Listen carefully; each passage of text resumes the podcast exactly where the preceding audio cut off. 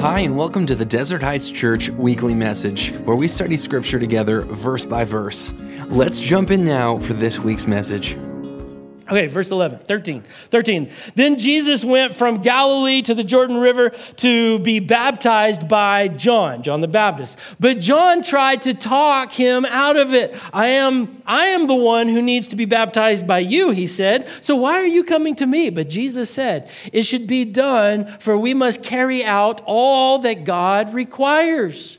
So John agreed to baptize him. After his baptism, listen carefully, as Jesus came up out of the water, are you imagining this? He comes up out of the water, the heavens were opened, and he saw the Son, the Spirit of God, descending like a dove and settling on Jesus. And a voice from heaven said, This is my dearly loved Son who brings me great joy. Brent, we've heard this story a thousand times. Yeah, yeah, yeah. This is an incredibly significant moment in the faith of every Christian. If you call yourself a Christian, you need to know this moment. 4,000 years of Old Testament prophecies are converging at this moment right here on the shore of the Jordan River beside the hairy, somewhat crazy eyed preacher. And before a crowd of people, God declares, God publicly declares that Jesus is his son. This is fundamental to our faith in who Jesus is. If you don't believe this, we got problems. Up until this moment, Jesus is just a very special young man with a promise. But now, John and Jesus stand side by side in the water. The Spirit of God, in the form of a dove, descends upon Jesus, the Son of God, and the Father's voice from heaven announces, This is my Son this may not be the moment, but it is definitely a moment where the triune God makes a unified advance on behalf of your salvation. It's good preaching, Brent. Yes, hallelujah. There's a preacher in uh, West Texas, Dumas, Texas. Y'all know where Dumas, Texas is? He said hallelujah all the time. Boy, is annoying. One of these days, y'all are going to say, I listened to this guy preach, and he kept saying that, that Mary and Joseph fled, and they actually fled. He's so annoying. Jesus is not merely another man on earth. Jesus is not an exquisite teacher or an, a benevolent leader.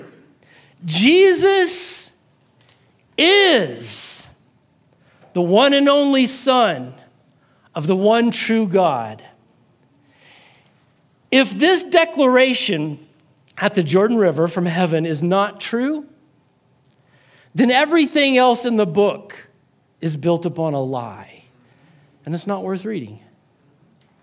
Jesus is, I say that with all of the reality of the definition of is. There's a throwback there as a political pun. Anyways, some of y'all are not old enough to know what the definition of is is. Jesus is God's dearly loved Son. Matthew 4 1. Then Jesus was led right after his baptism. Then Jesus was led by the Spirit into the wilderness to be tempted there by the devil. For 40 days and 40 nights, he fasted and became very hungry. 40 days. I'm good for about 40 minutes.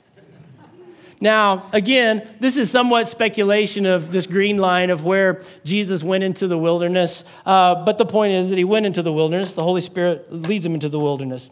And he goes without food. He fasts for 40 days. He becomes very weak. The whole idea is that as we are physically weak, we become spiritually vulnerable. So, verse 3 During that time, the devil came and said to him, If you, if you are the Son of God. Now we're gonna, we're gonna test the theory. God has declared that you are the Son of God. Satan comes along and says, Really? Really? Sure, sure, sure, sure, sure. If you are the Son of God, tell these stones to become loaves of tacos, of bread. Wouldn't it be cool if we wrote a New Mexico version of Scripture? Tell these stones to become tortillas. Hallelujah. I mean, that's temptation. But Jesus told him, I'm distracted. My sisters were here, and they're from Croatia and Illinois. They don't have tortillas. So when they get here, they're like, oh, tortillas. All right, I sidetracked. But Jesus told him, told Satan, no, the scriptures say, people do not live by bread alone, but by every word that comes from the mouth of God. He prioritizes what is spiritual over what is physical. Then, verse 5, then the devil took him to the holy city, Jerusalem. So now he's going to go down here to, he, they, they just happen to, they, there's a word for that. They just appear in Jerusalem. Then the devil took him to the holy city, Jerusalem, to the highest point of the temple. Imagine. And he said, If you, here's again, if you are the Son of God, jump off Prove it to me, Jesus. You proclaim that you're the Son of God. Prove it to me. If you're the Son of God, jump off, for the scriptures say, because Satan used scripture too. Don't look over at your neighbor right now. Right? Because there's some people will argue with you and they'll use scripture to do it. Satan will.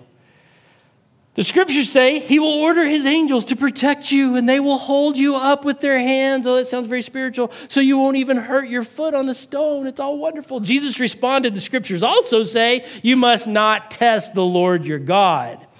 Next, the devil took him to the peak of a very high mountain and showed him all the kingdoms of the world and their glory. I will give it all to you, he said, if you kneel down and worship me. I like Jesus here. He should be played by Clint Eastwood. Get out of here, Satan.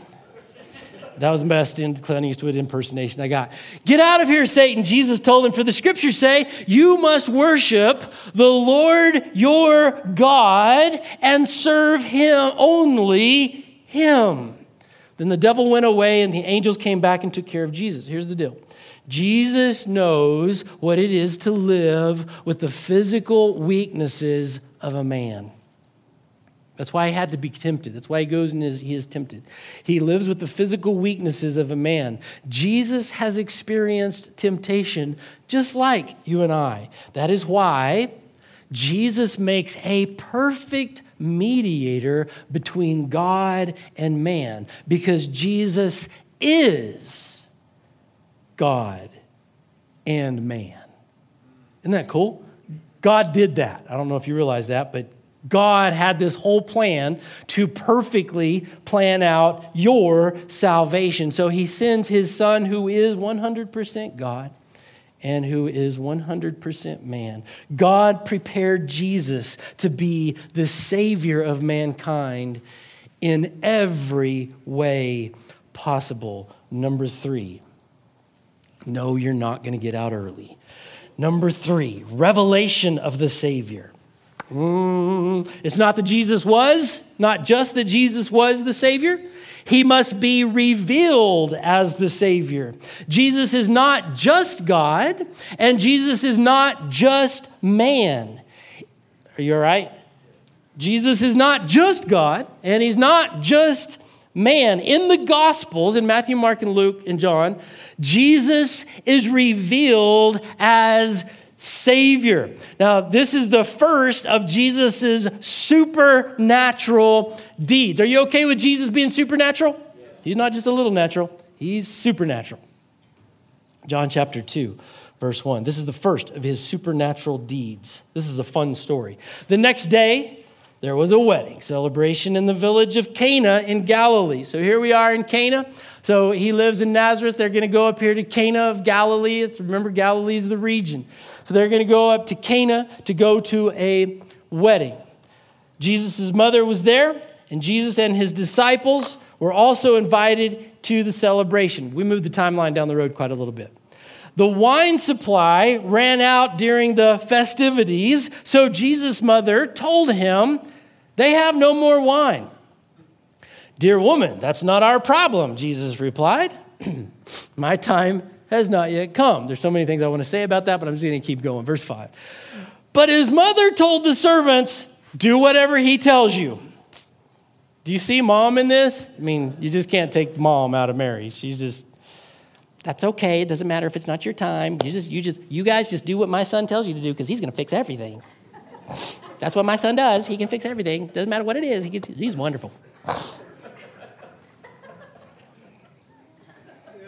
Y'all are looking over. This is a Mother's Day message now. Standing nearby were six stone water jars. This is an intriguing part of the story, by the way, used for Jewish ceremonial washing. Each could hold 20 to 30 gallons. That's a lot. Jesus told the servants, fill the jars with water. And when the jars are filled, he said, now dip some out and take it to the master of ceremonies. So the servants followed his instructions.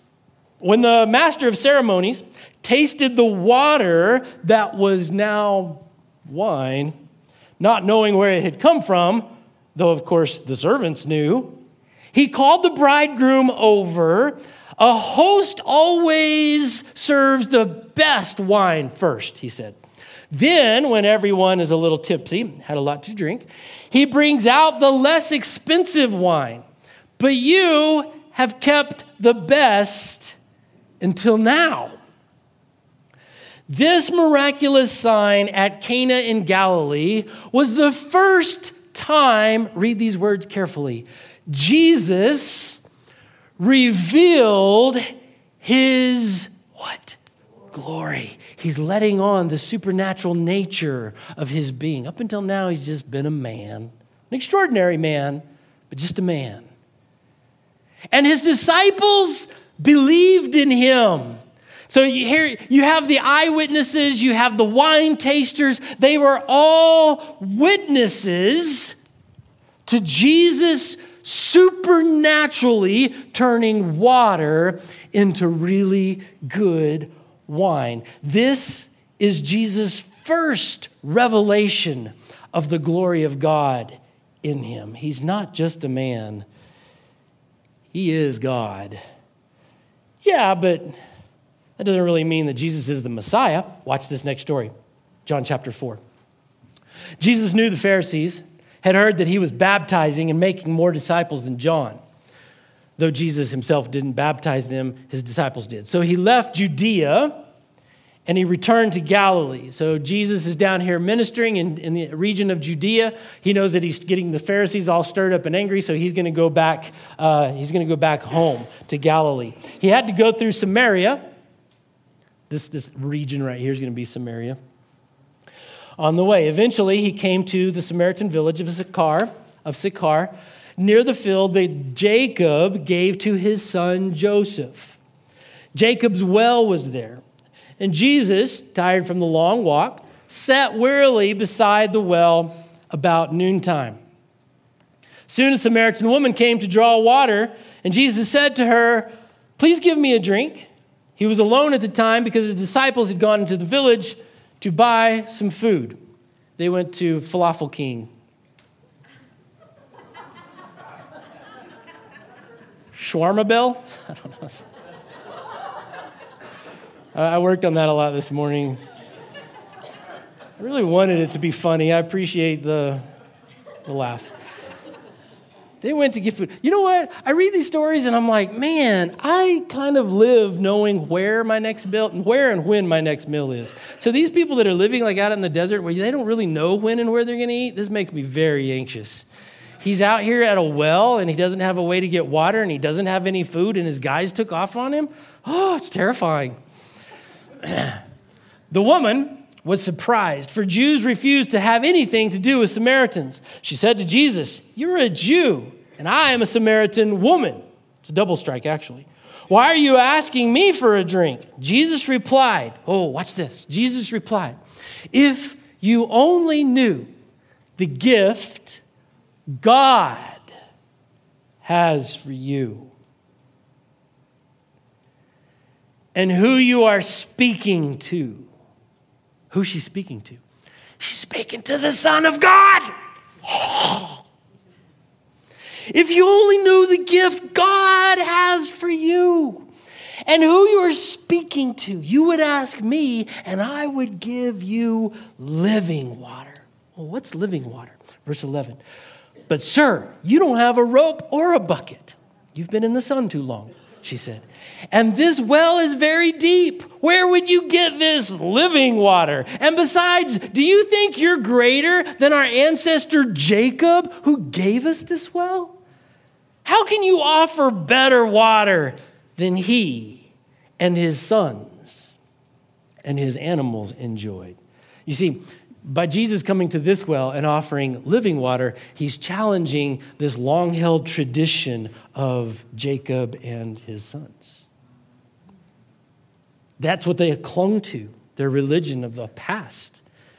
Jesus comes along and says, I'll give you something much greater. Greater than Grandpa Jacob? No way. Impossible. You blaspheme. Verse 13 Jesus replied, Anyone who drinks this water will soon become thirsty again. But those who drink the water that I give will never be thirsty again. They will never be thirsty again. It becomes a fresh, bubbling spring within them, giving them, what's the words? Eternal life. Please, sir, the woman said, give me this water. Then I'll never be thirsty again, and I will have to come here to get water. She doesn't really understand what's going on. Go and get your husband, Jesus told her. I don't have a husband, the woman replied. Jesus said, You're right. You don't have a husband, for you have had five husbands, and you aren't even married to the man you're living with now. You certainly spoke the truth. Sir, the woman said, You must be a prophet, because Jesus didn't know her from anybody else at the well. So Jesus kind of reads her mail. Sir, the woman says, you must be a prophet. So tell me, why is it that you Jews insist that Jerusalem is the only place of worship? She kind of challenges the Jewish tradition. The only place of worship. While, while the Samaritans claim it is here at Mount Gerizim where our ancestors worship because they have their own traditions. Verse 21. Jesus replied, Believe me, dear woman, the time is coming when it will no longer matter it will no longer matter whether you worship the Father on this mountain or in Jerusalem. Those traditions are not going to matter. There's a time coming when it's not going to matter. You Samaritans know very little about the one you worship, while we Jews know all about him. For salvation comes through the Jews. But the time is coming. Indeed, it's here when? Now when true worshipers will worship the Father in spirit and in truth. The Father is looking for those who will worship Him that way, for God is spirit. So those who worship Him must worship in spirit and in truth. Then the woman said, This is where I'm going. We're arriving, okay? Then the woman said, I know the Messiah is coming. She understood. She understood what was the Old Testament, where it was pointing. I know the Messiah is coming, the one who is called Christ. When he comes, he will explain everything to us. Then Jesus says these words He says, I am the Messiah.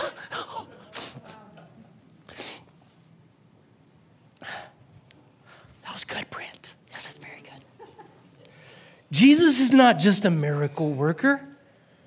He overtly claims to be the fulfillment of all of the Old Testament prophecies and foreshadowing. He is the Messiah. The time has come to worship in spirit and in truth now. The Christ, the Messiah, the Savior, is a reality, not something we're looking forward to, not a picture, not an illustration. He is here. The God of the Old Testament has power over the seas. I'm transitioning, by the way, if you're wondering.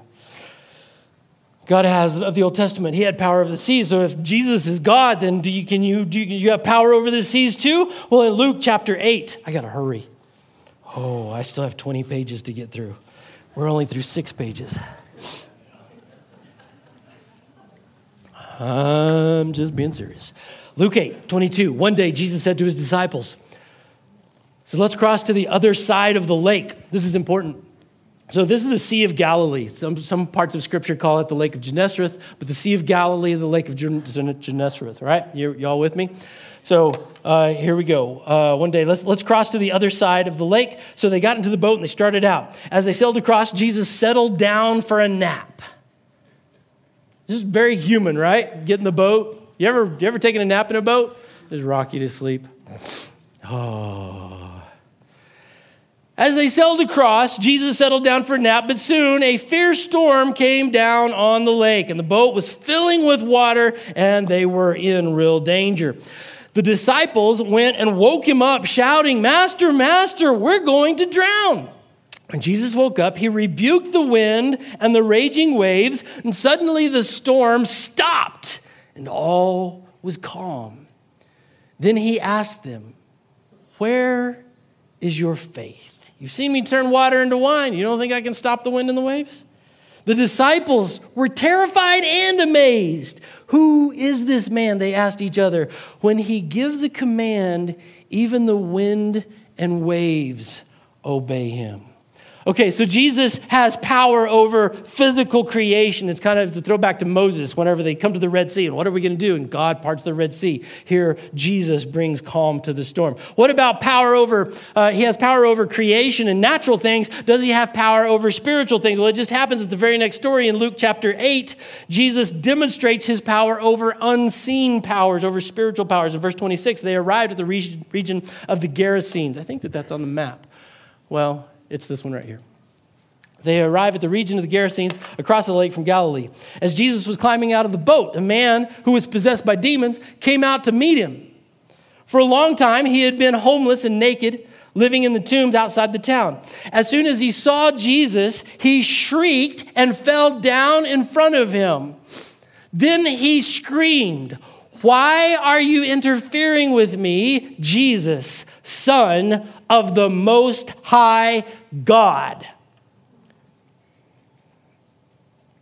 Seems significant to me that a demon possessed man recognizes Jesus by name and by nature, Son of the Most High God. Please, I beg of you, don't torture me, for Jesus had already commanded the evil spirit to come out of him. This spirit had often taken control of the man.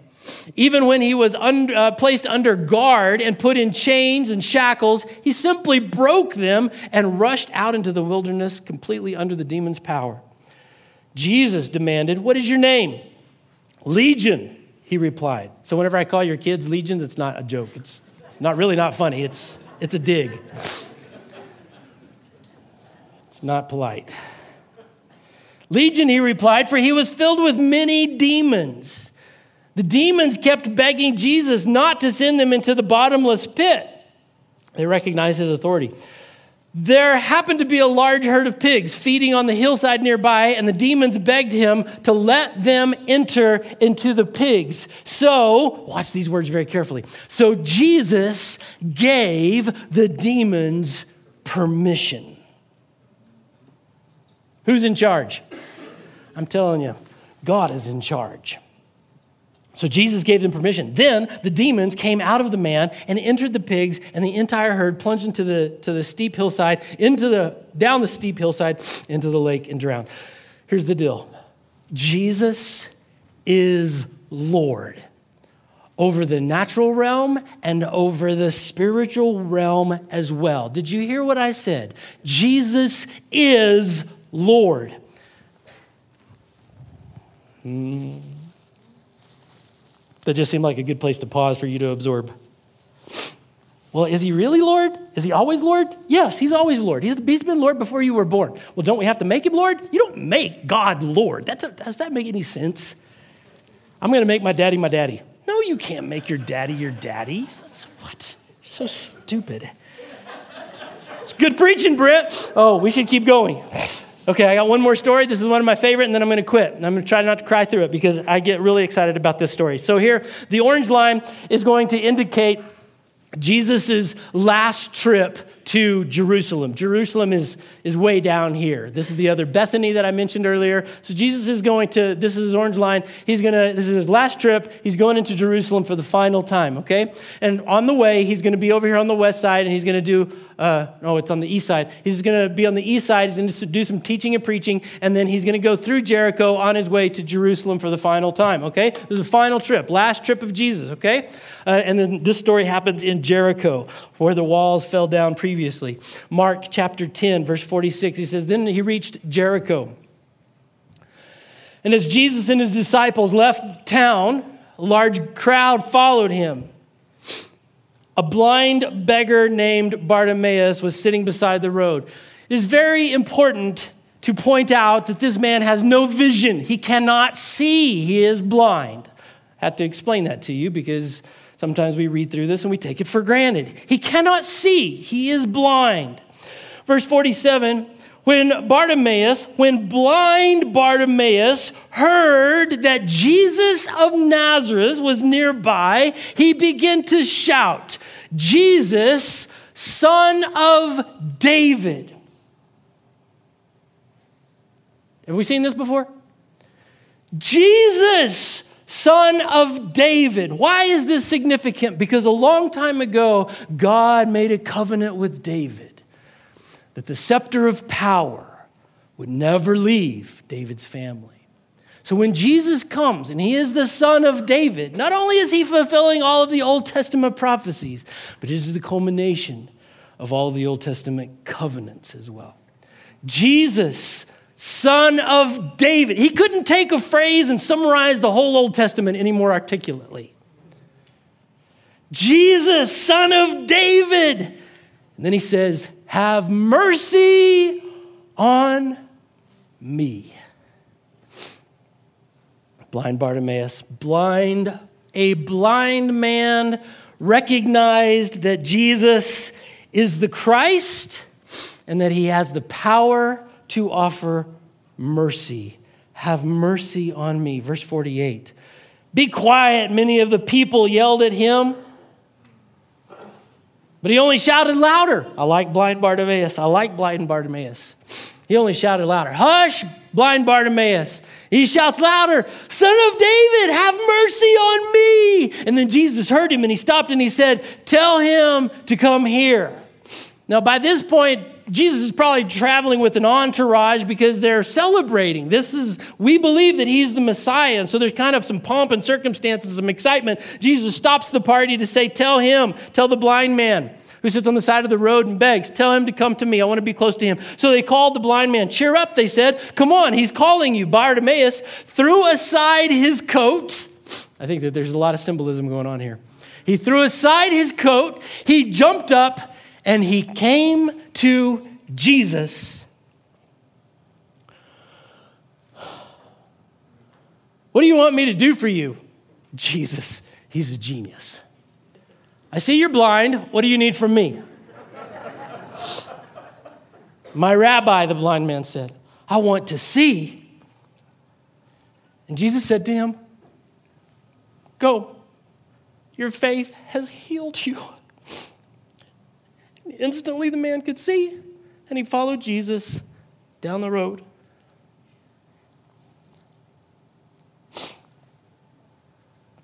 Jesus is a miracle worker. He has power over the natural and the supernatural. He is the God and the man of mercy and compassion. The Old Testament prophets foretold of a Messiah. The Old Testament stories pointed to the Christ. Jesus is not. Jesus is not a foreshadowing of salvation. Jesus is the reality, the completion, the fullness of salvation. And he says, What do you want from me? For those who believe in him, for those who will put their trust in him, he will give eternal life. You've been listening to the Desert Heights Church weekly message. We would like to invite you to one of our service times at 9 or 11 a.m. on Sunday mornings here in Farmington, New Mexico. If you'd like more information, please visit our website at desertheightschurch.com.